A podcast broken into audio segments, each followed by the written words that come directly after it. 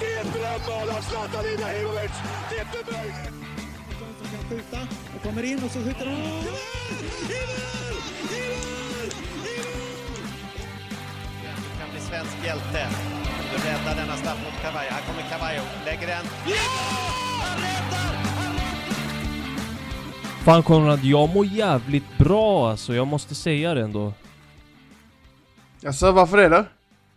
Men du vet ju, jag har precis landat så här, 10 timmar sedan, eh, lite halvt så här solbränd, inte alla som får åka utomlands, fått ligga med bärsen i handen på stranden och fått ta det lugnt medan du har varit kvar här i regnet i Sve- S- Sverige.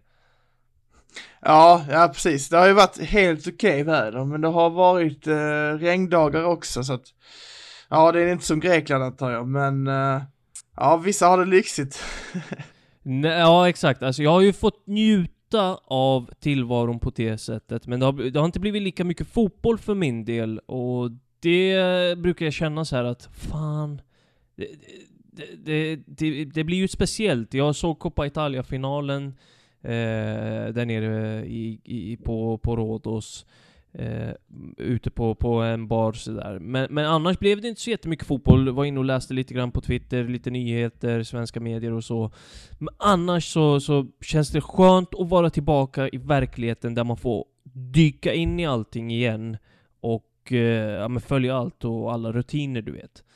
Eh, men eh, vi har inte hört så jävla mycket under den här veckan. Hur, hur är det egentligen med Konka Grönlund? jo, men det, det funkar. Vi, som, som många av er vet så jobbar jag ju för Mjällby AIF och vi hade ju en helg här nu där vi umgicks mycket och det blev, var ju en match mot AIK här uppe i Stockholm så att det var trevligt att få dem på besök. Eh, och eh, vi fick ju faktiskt med oss 2-2 till slut så att det var, nej det är en rolig eh, helg bakom oss här nu men samtidigt så eh, det har ju varit en vecka där, eller och är en vecka där eh, alla ligor ska avslutas så att det blir intressant att se hur det blir. Ska Zlatan spela Champions League? Det kanske är den största frågan jag har med mig nu inför söndagens matcher som vi tyvärr inte kommer kunna täcka i det här avsnittet.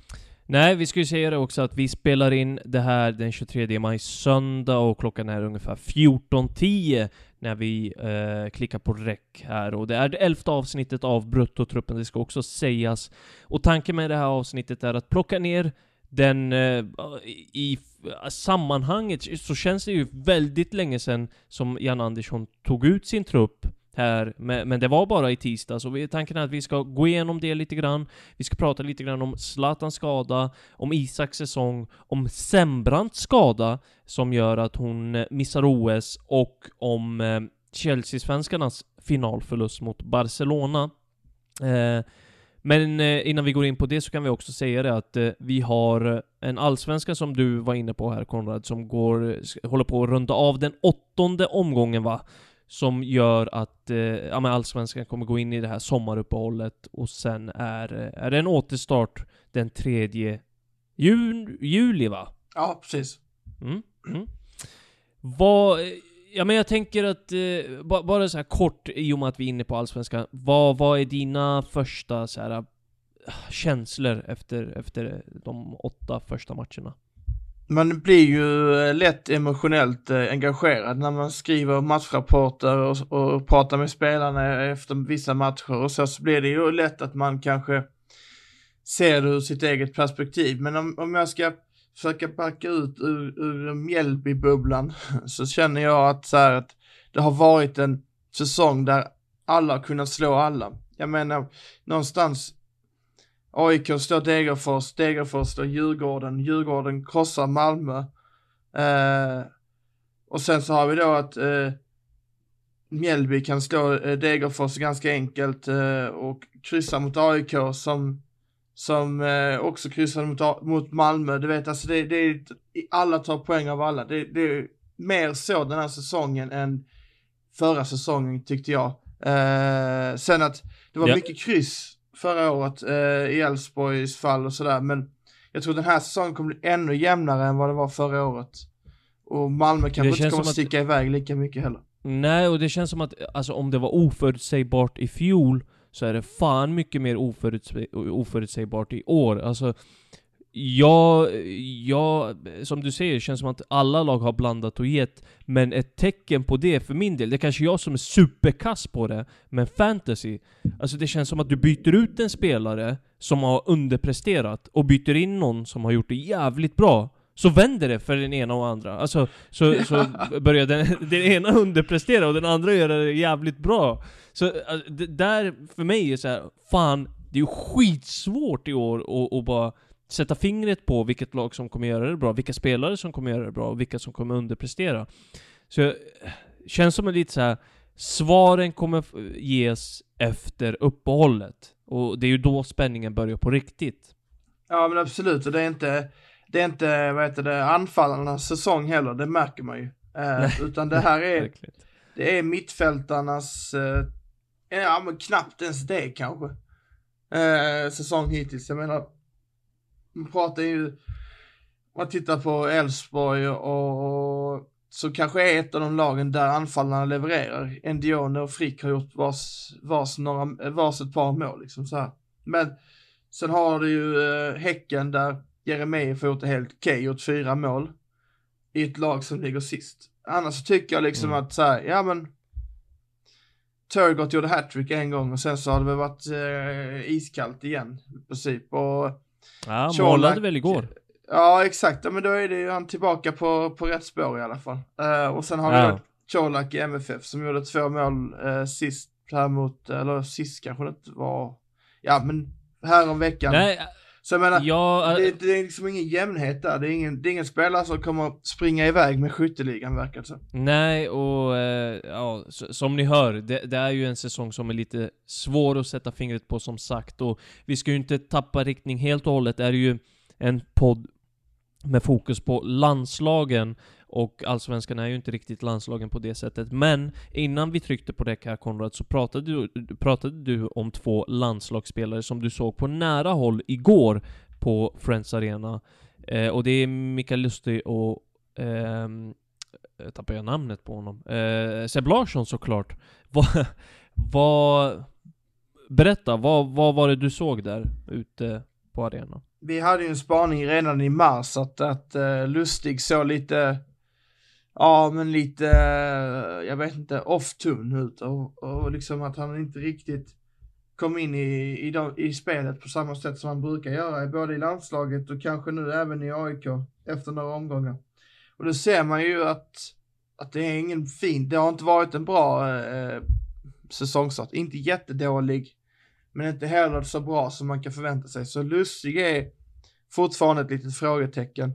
Eh, men jag tycker igår kanske inte var hans sämsta match. Jag menar det, det var ju vänsterkanten där, där Mjällby kom förbi. Sen mittfältet tyckte jag Sebastian Larsson var, han var ju en av de bästa spelarna på plan och det har han ju varit i princip varje match som AIK har spelat enligt mitt eh, sätt att se på det. Så att det är lite olika, olika måttstockar där. Jag tycker att så här, Lustig, man kan förvänta sig mer. Då undrar man, kommer han komma tillbaka till den nivån någonsin? Vi får se. Men, men när det gäller Larsson så är det inget att oroa sig för. Han kan väl Det, nog det förvänta känns sig lite att han grann kommer som spela. att det känns lite grann som att eh, Mikael Lustig, som du säger, vi var inne på det här i mars, och man bli, blir ju lite smått orolig inför EM. Lite så här, blir vår högerkant den svaga punkten defensivt? Alltså är det den delen av, av eh, banan som motståndarna kommer utnyttja när man ställs mot Sverige? Lite så känns det i dagsläget, och frågan är hur det blir under EM. Men jag, jag, jag håller med dig till fullo angående Seb Larsson alltså. Han är en sån jävla garanti varje gång han spelar. Inte bara att... Men, han, han gör sällan misstag, men den här arbetskapaciteten och det här sättet att... Sättet han spelar på som motståndarna bara hatar och ställas mot. Eh, det är ju guld värt. Det är ju guld värt alltså. Eh, det, det är sällan man som landslag bara kan luta sig tillbaka mot en sån kompetens i truppen. Men den har Sverige och den ska man eh, inte underskatta. Eh, du, när vi ändå är inne nu på landslaget och truppen. I tisdag så tog ju Jan Andersson ut sin eh, 26-mannatrupp som eh, ska gå in i det här EM-mästerskapet i sommar.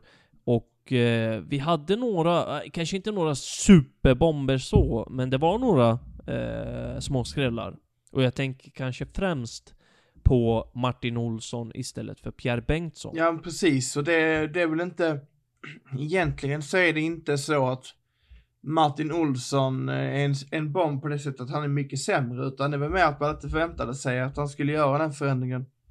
Han är ju lite, och det är bara positivt tycker jag, men Janne är ju så att han litar på sina gamla, gamla gubbar som han har haft med hela tiden. Eller eh, i vissa fall då, har du fått chansen så, så, så bara du levererar så får du chansen igen. Mm. Jag tycker ju Pierre Bengtsson har varit helt okej. Okay. Sen att, att han spelar i ett ganska dåligt lag i Danmark, det är väl kanske också därför han faller bort här nu. Men jag Han menar, hade kolla på visserligen Häcken. en... Ja, Ja, exakt. Eh, lite så. Uh, Pierre Bengtsson hade väl en tung höst här uh, i 2020, men gjort en helt okej vår med med Vejle. Som, som du säger, det, det är ju inte... Alltså, det, det är ju inte så att det sjunger klass när man gör en bra vår i Vejle, men det är ju helt okej, alltså med Pierre Bengtsson mått mätt. Och han kanske borde varit med i truppen, men jag är inte så här. Oj! Pierre Bengtsson är inte med, Martin Olsson är med, det, det, det är ju helt sjukt. Det, det är inte riktigt så, men jag såg inte den komma. Jag såg inte att Martin Olsson skulle gå före en Pierre Bengtsson som har varit med och given i Jan Anders, Anderssons uttagningar eh, de senaste, vad är det, två åren? Ja, men till princip, jag skulle säga nästan, nästan vartenda trupp. Det var väl någon gång när Gagliolo var med så antar jag att det var han som fick flytta på sig. Uh, annars är det väl i princip varenda gång och eh, det är väl, alltså, det är lite som med Danielsson att, eller Danielsson har varit bättre, men, men jag menar det är lite så annars för att när Pierre Bengtsson har fått chansen så har ju inte han gjort bort sig. Det är möjligtvis som man skulle kunna tala om att den här matchen mot Estland, att den, det var ingen, det var en glimrande insats av Pierre. Men vad ska han göra? Det känns som att han gjorde sin, sin roll på kanten och fick inte gå upp så mycket och så. Jag antar att det har med taktiken att göra också så att, Ja, och jag tror att båda ytterbackarna led den matchen. Jag menar, Emil Kraft briljerande inte riktigt och... Sen är ju, som vi har varit inne på, alternativen inte jättemånga på högerbacken. Han är med i truppen och så. Men, men, det är alltså... Ja, det, det ser ut som det gör och Pierre Bengtsson är inte med, vänsterbacken... Eh, Nej, vi, vi önskar Pierre Bengtsson att han får, eh, att han får eh, en bra sommar ändå. För jag menar det här var ju jävla tufft besked för honom såklart. Det, Ja, ja. det, det är Eh, tråkigt. Om vi ändå fortsätter där på backlinjen Konrad, så har vi ju eh, mittbackarna eh, Victor Nilsson Lindelöf, Andreas Granqvist, eh, Filip Helander och Marcus Danielsson. Vad, vad reagerar du på när du hör de här namnen så här några dagar efter uttagningen? Ja, men det, det är nog eh, rätt eh, uppställning tycker jag.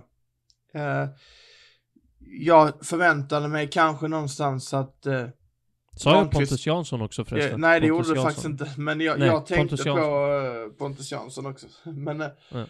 jag tänker ju att eh, den en, det enda frågetecknet som, som, som är legitimt, det är ju Granqvist-grejen och det har vi redan diskuterat. Eh, och det behöver vi kanske inte ta upp igen.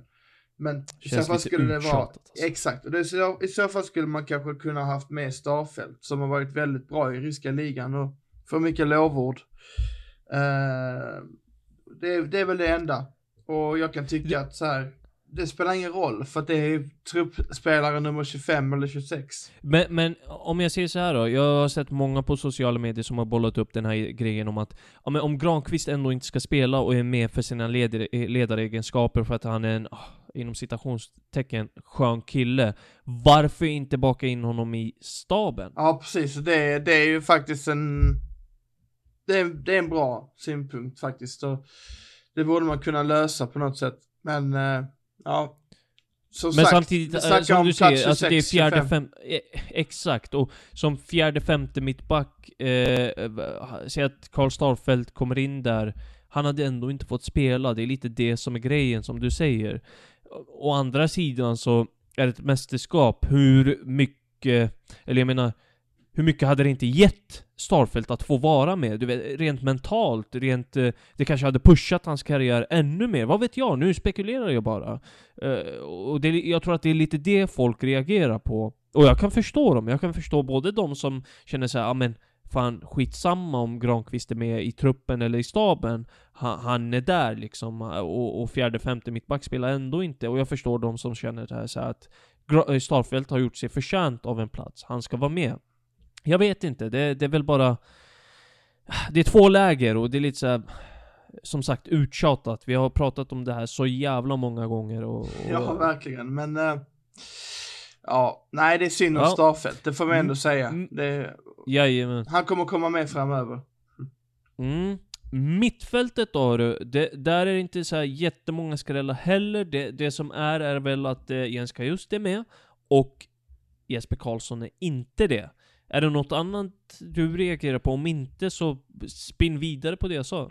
Jag tyckte det var rätt val. Och eh, ja, jag är, inte, jag är inte världens största fan av Gustav Svensson som spelare. Eh, jag tycker att han verkar vara en skön gubbe och sådär. Men eh, jag, kan, jag kan ändå se Många nyttan sköna gubbar i, i eh, det svenska landslaget Ja. året. Nej, men jag tycker han verkar vara en bra kille liksom. Så att jag, ja, det är inte så att jag sitter här och tycker att Gustav Svensson eh, borde uteslutas från landslaget, utan det är mer så här att jag tänker typ att att eh, ja, Gustav Svensson, det är lite Janne Andersson över det valet. Hade det varit Jakob Johansson som hade varit på en bättre plats i karriären så hade det varit han istället. Så att, ja, nej, det känns inte, känns inte helt orimligt sett till vad Janne vill ha det. Eh, Mm. och när Jesper Karlsson tycker jag ju att, att yttermittfältet redan är packat med spelare. Fall skulle det vara att man tar bort Sema istället för Svensson, tycker jag. Mm. Eh, och Kajust har vi Ja. diskuterat, han förtjänar ju vara med. Så. Verkligen, och alltså, nej, som sagt, alltså, det, det är inga större reaktioner från min sida när jag ser det här mittfältet. Och jag, jag, vi har ju pratat ganska mycket om att man, man litar på Janne i och med att han har gjort det så bra, det är svårt att ifrågasätta hans val.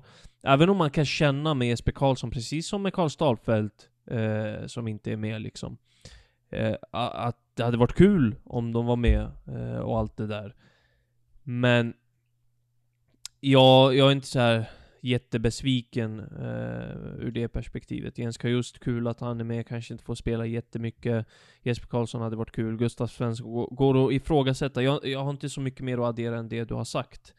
Och eh, därifrån, jag tänker att vi släpper det där och, och bara, bara nämner kort att eh, Jordan Larsson är med. För han, eh, han fick en plats till slut. Eh, efter att eh, Zlatan eh, skadades. Men den första juni så kan, eh, fram till den första juni kan de ju ändra truppen. Så om det kommer Ja. nya besked kring Zlatan så. Nja, vågar vi verkligen tro på att eh, han hinner återhämta sig? Mm. Ja, jag vet inte riktigt. Nej, Det, du... Men det är inte omöjligt. Det är inte omöjligt. Ingenting omöjligt, men jag känner bara så att eh, ett 39-årigt, 40-årigt knä, det ska man inte leka med även om man heter Zlatan Ibrahimovic och det tror jag att han har fått eh, Ja med tips om av eh, de här experterna som hade hand om hans knä senast, eh, då var det vänstra knät va? Senast han, Mm. eh, han gick skadad. Precis, men det är välförtjänt för Jordan i alla fall. Det kan vi konstatera. Exakt. Det är ba bara, bara att eh, skriva under på det. Eh, jag, jag kan inte säga något annat. Jordan Larsson har gjort allt han kan och gjort det jävligt bra. I, I truppen så finns det ju en del skador att lyfta upp Konrad. Eh, har du eh, noterat att Ludvig Augustinsson har eh, drabbats av en skada? Ja, precis. Och hans lag åkte ju ur Bundesliga nu i helgen så att Mm. det kan bli en eh, intensiv sommar. Antagligen blir det ju en flytt också. Någonstans. Ja, och eh, vi vet ju inte vad det är, hur allvarlig den här skadan är, mer än att det är muskulärt problem enligt klubben och eh, i och med att det är så, så kort tid till EM så måste man ju anta att EM är i fara. Och eh, vad, vad skulle ett eh, avbräck där innebära för Sverige, Konrad? Ja, det, då hade det inneburit att vi har en, en spelare som inte har vunnit en match på hela vårsäsongen som vänsterback. Men, Ja. nej. Nu. Martin Olsson är bra, men uh, Häcken är inte så bra. Nej. så vi kanske ska skylla på honom. Men, men eh, ja, nej, det skulle innebära väldigt, ett väldigt hårt slag tror jag. Eh, det känns ju som att Ludde är en av Jannes favoritspelare. Men vad tror du där? Alltså, det känns ju som att Ja, han men är alltså det. jag, jag gillar ju jag gillar ju eh, Ludde på, på vänsterkanten där. Jag gillar när han eh, hänger med i offensiven och det känns som att han han är väl synkad med, ofta väl synkad med vänsteryttern han har framför sig. Och du vet han bidrar både offensivt och, och står rätt defensivt. Ibland har det väl brustit några gånger eh, åt båda håll liksom. Men det känns som att han är det självklara valet från start på vänsterbacken och det är inte någon snack om saken. Martin Olsson, eh, i all ära, så. Men eh, det är ett stort tapp, tror jag, på vänsterbacken om eh, Ludde inte är med- är med och, och den frågan som jag ställer mig då är Säg att Martin Olsson startar, om det nu blir så Vem ringer man in? Är det Pierre Bengtsson eller, eller öppnar det för vår gubbe på vänsterbacken Konrad? Ja, du menar eh, Theo Hernandez som inte har fått ett landslag? det hade varit något. Det hade inte skadat! Det hade inte skadat alltså Jag trodde Janne hade tyckt om hans offensiva inställning. Oh, den hade han nog eh, sågat längs foten Ja. ett Nej. par gånger Men eh, nej, men exakt. Jag, jag tror ju att det handlar om Pierre då. Att eh, om Pierre föll på mållinjen nu så kommer han ju inte låta honom få bli förnedrad nu i så fall ifall, ifall han behöver ersätta honom. Eller vad tror du? Nej, det, det är samma där. Jag ville bara spekulera lite grann, du vet. Mm. Eh, I och med att vi har bollat upp Gagliolo som alternativ. Och för att eh, Janne har, ja men han, han pratade om Martin Olsson eh, som en spelare som kan spela på flera positioner liksom. Han, han kan spela mittback och vänsterback och det eh, gjorde att eh, han, han, kanske inte i första hand, men det, det bidrog till att han valdes här. Och Gagliolo kan ju spela på flera positioner också. Så, så därför ville jag liksom bolla upp honom som alternativ. Men det är som du säger, frågan är om han... Hur hårt hade det inte varit mot Pierre Bengtsson om Gagliolo går före? Gagliolo som... Som efter, efter uttagningen mot Färöarna inte ens har varit på tapeten, inte ens har varit på någon bruttotrupp för Janne i princip. Uh, ja, jag vet inte. Det, nej, Pierre Bengtsson såklart. Jag är med dig där. Nej exakt, jag, jag tror nästan att eh, han, han skulle kunna tänka sig någon annan vänsterback än Gagliolo. Alltså han, nästan så att han skulle kunna leta någon annanstans. Jag vet inte ve- vem det skulle vara spontant. Men alltså, jag tror nästan att det är på den nivån att han letar bortom Gagliolo i så fall. Mm. Mm. Och det, det är inte omöjligt. Eh, och jag Vem har inte heller något alternativ. Ja. Ja. Ja, tillbaka med Oscar Wendt. Nej men, eh, Ja, men eh, man vet ju aldrig. Alltså, otrolig comeback helt plötsligt bara. Nej men alltså det, Nej. det är svårt med vänsterbackar och yt- ytterbackar är svårt och det, det är inte bara i Sverige. Utan det, tittar du ut på de andra landslagen i världen, det är inte många som har mer än två, tre fullgoda alternativ. Tycker jag. Eh, det är väl eh, Frankrike som eh, tar emot den, Mm. den tesen. Men de har ju ett eh, så här, typ trippla startelvor eller vad det är. Jo, vi kan låna en av dem. Eh, du, eh, vi har ju en annan skada och den har ju vi, vi redan rört vid några gånger. Det är Zlatans skada. Eh, och det har väl snackats en hel del om det och jag vet inte hur mycket vi kan lägga till där. Vi är ju sent på bollen här att diskutera den så. Men eh, spontant, vad tappar Sverige? Eller Jo, vad, vad, vad är eh, känslorna? Alltså för mig är det så här att... Du vet, man hade byggt upp så jävla mycket inför Mm. det här mästerskapet. Byggt upp så jävla mycket med eh, återkomsten och, och du vet, vi var på plats och fick känna på det hela och, och, och det, det är ju ett helt annat landslag med Zlatan och utan honom så är det... Alltså, det, det är ju fortfarande ett starkt jävla Sverige. Men det är inte Sverige med Zlatan. Det, det är ju den som känns så oerhört mycket. Nej, jag håller med dig verkligen och eh, Marcus Berg är ju förvi förvisso en, en bra targetspelare och jag, jag kan säga så här att jag, kan inte komma på jätte, jätte, jättemånga anfallare som är, som är bättre i just den rollen felvända. Alltså, eh, på den nivån som Marcus Berg spelar på så är det en ganska ovanlig spelartyp. Men eh, däremot så skulle jag väl påstå att allt det som, som Marcus Berg är bättre, eller bra på, är Zlatan ännu bättre på och sen har han vissa andra egenskaper som är helt unika givetvis.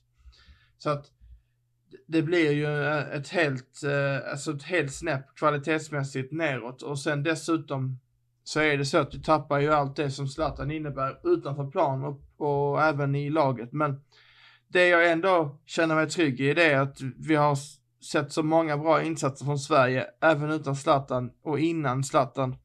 Så jag tror att Janne Andersson kommer på något sätt hitta tillbaka till det.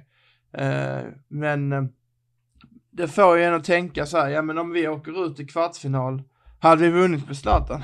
Eller hade vi kanske ja, gått ja. En, en match till? Ja, det...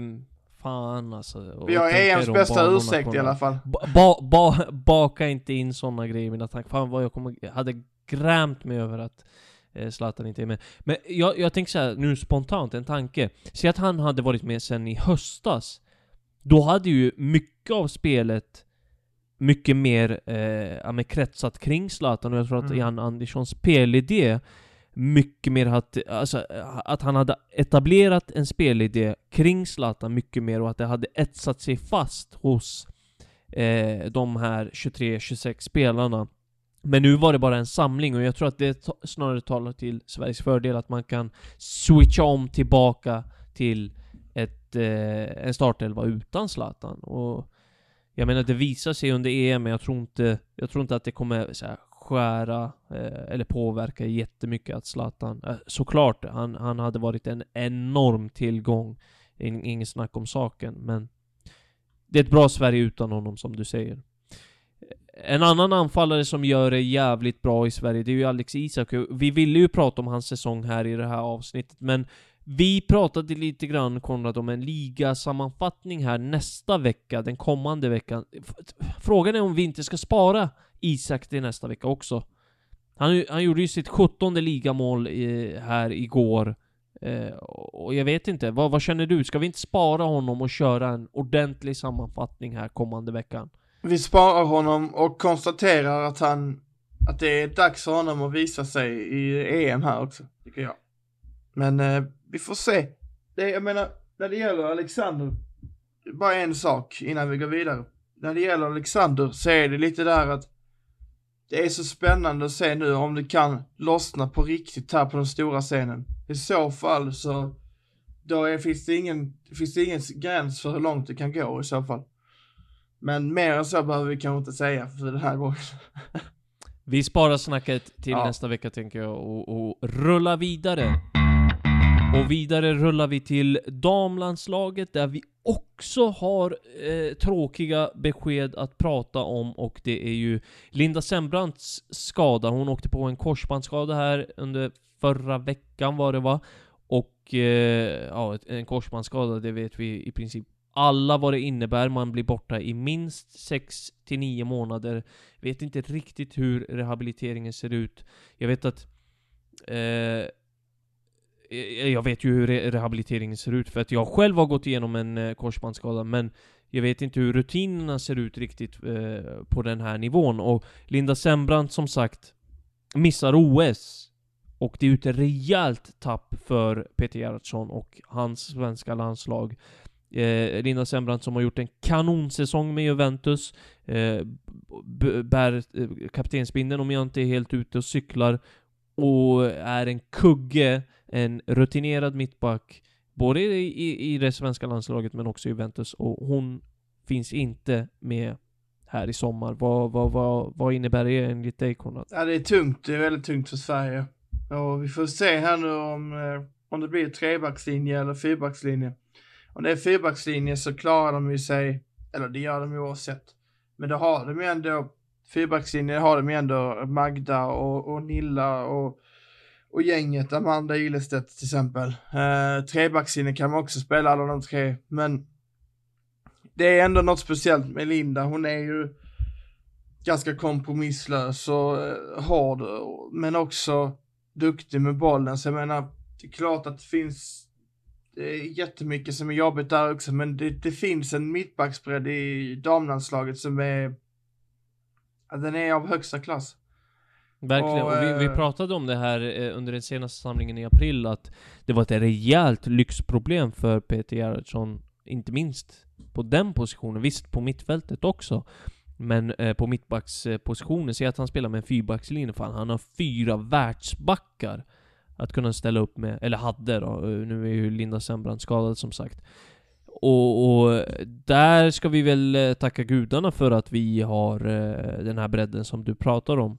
Fyra riktigt jävla bra mittbackar. Ja, precis. Och sen har du ju ett antal i Allsvenskan som är på väg upp och det är bara, alltså egentligen, eh, det är ju väldigt tråkigt och det kanske är sista chansen för Lin Linda, eller hon kanske är med nästa år också.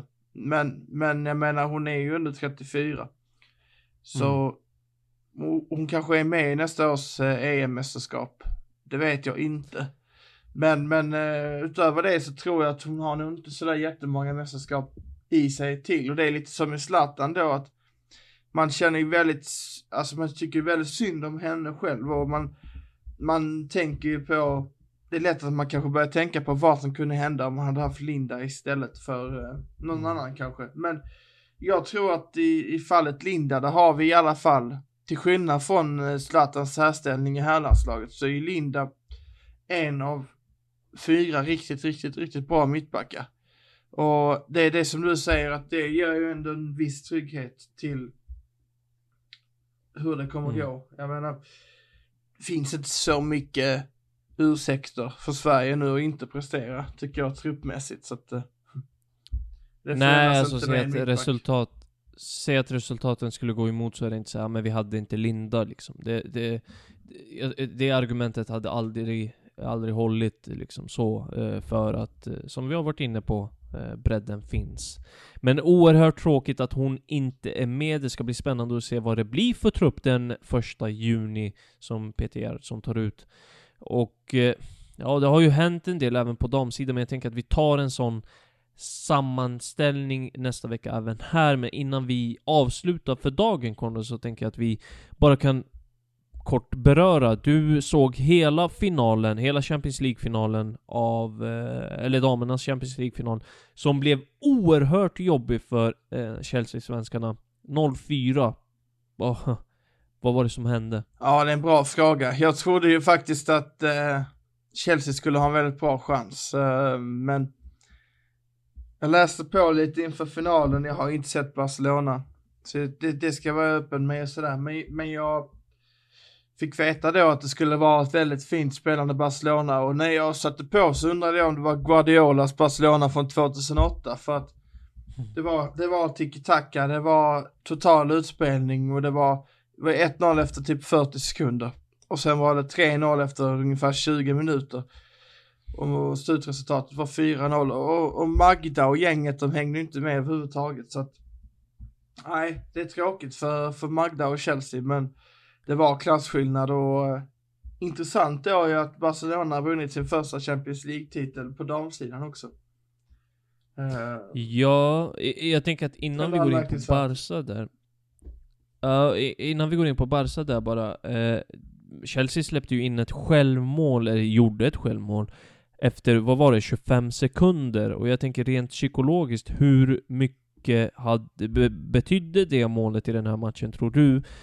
Och hur, ponera att man inte släppte in det målet överhuvudtaget. Jag menar, hade man, hade man gjort en bättre match så hade man eventuellt lyckats ta det, göra, göra match av det helt enkelt. Ja, kanske. För att jag menar, det är som du säger, det var ju ett självmål, men det var ju en boll som studsade och in, liksom, det var ju inte konstigare än så. Uh, men det, det, som, det som var Barcelonas grej, det var att de sköljde över dem i våg efter våg hade Chelsea kanske kontrat eller tagit tag i bollen i perioder, då hade det kanske varit lite lättare att, att se det hända. Men jag menar i, i andra halvlek tycker jag, där när Barcelona är med sig 4-0 in i halvtid.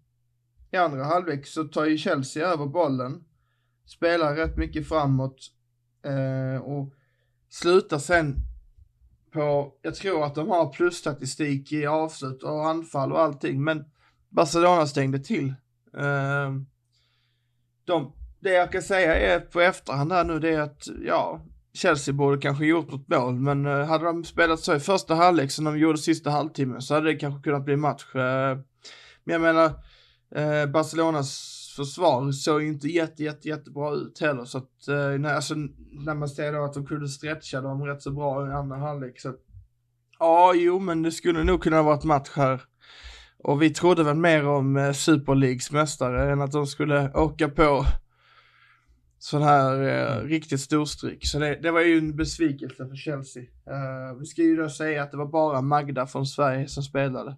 Magdalena mm. Eriksson. Mm. Som kapten förlorade hemma i Göteborg. Och det var ju tufft för mm. henne såklart. Verkligen. Jonna Andersson och Seshira Musovic fanns inte med för Chelseas del. Där eh, Tråkigt såklart för ur svenska ögon sett liksom så. Eh, och spännande med ett Barca här, som, som du säger, spelar den här tiki-taka-fotbollen eh, även på damsidan och, och, tar sin första Champions League-titel där. Gör det bra. Och det ser ut som att det är en, det är en damsida som mår bättre än herrsidan. Det, det kan vi ju konstatera just nu. Eh, är det något mer du vill tillägga rent generellt kring de svenska landslagen här innan vi rundar av för dagen Konrad? Jag, vi har ju ett, vi, har, vi har en spännande kommande vecka framför oss. Ja precis, vi, vi har ju inte sista resultaten från om, om Zlatan ska spela Champions League. Vi har ju inte om Pontus Jansson går upp i Premier League eh, och sådär. Några sådana där grejer. Men framförallt så skulle jag väl säga att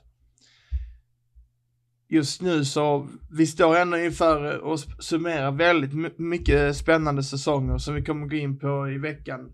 Och vissa spelare som har gjort riktigt bra år i, i sina klubblag så att vi har ju kanske vårt bästa eh, landslagsår på klubblagsnivå. Eh, om du förstår vad jag menar, på väldigt länge. Mm. Enligt min uppfattning. Mm. Det ska vi gå in på då. 2020 var ett riktigt starkt år, men 2021 känns som så en nivå eh, högre. Eh, alltså, om vi ser nu här till säsongsavslutningen, Quaisons av eh, eh sista matcher, börjat göra mål igen. Branimir Hurgota, visst han är inte landslagsmässig just nu, men han är väl landslagsaktuell framöver möjligtvis.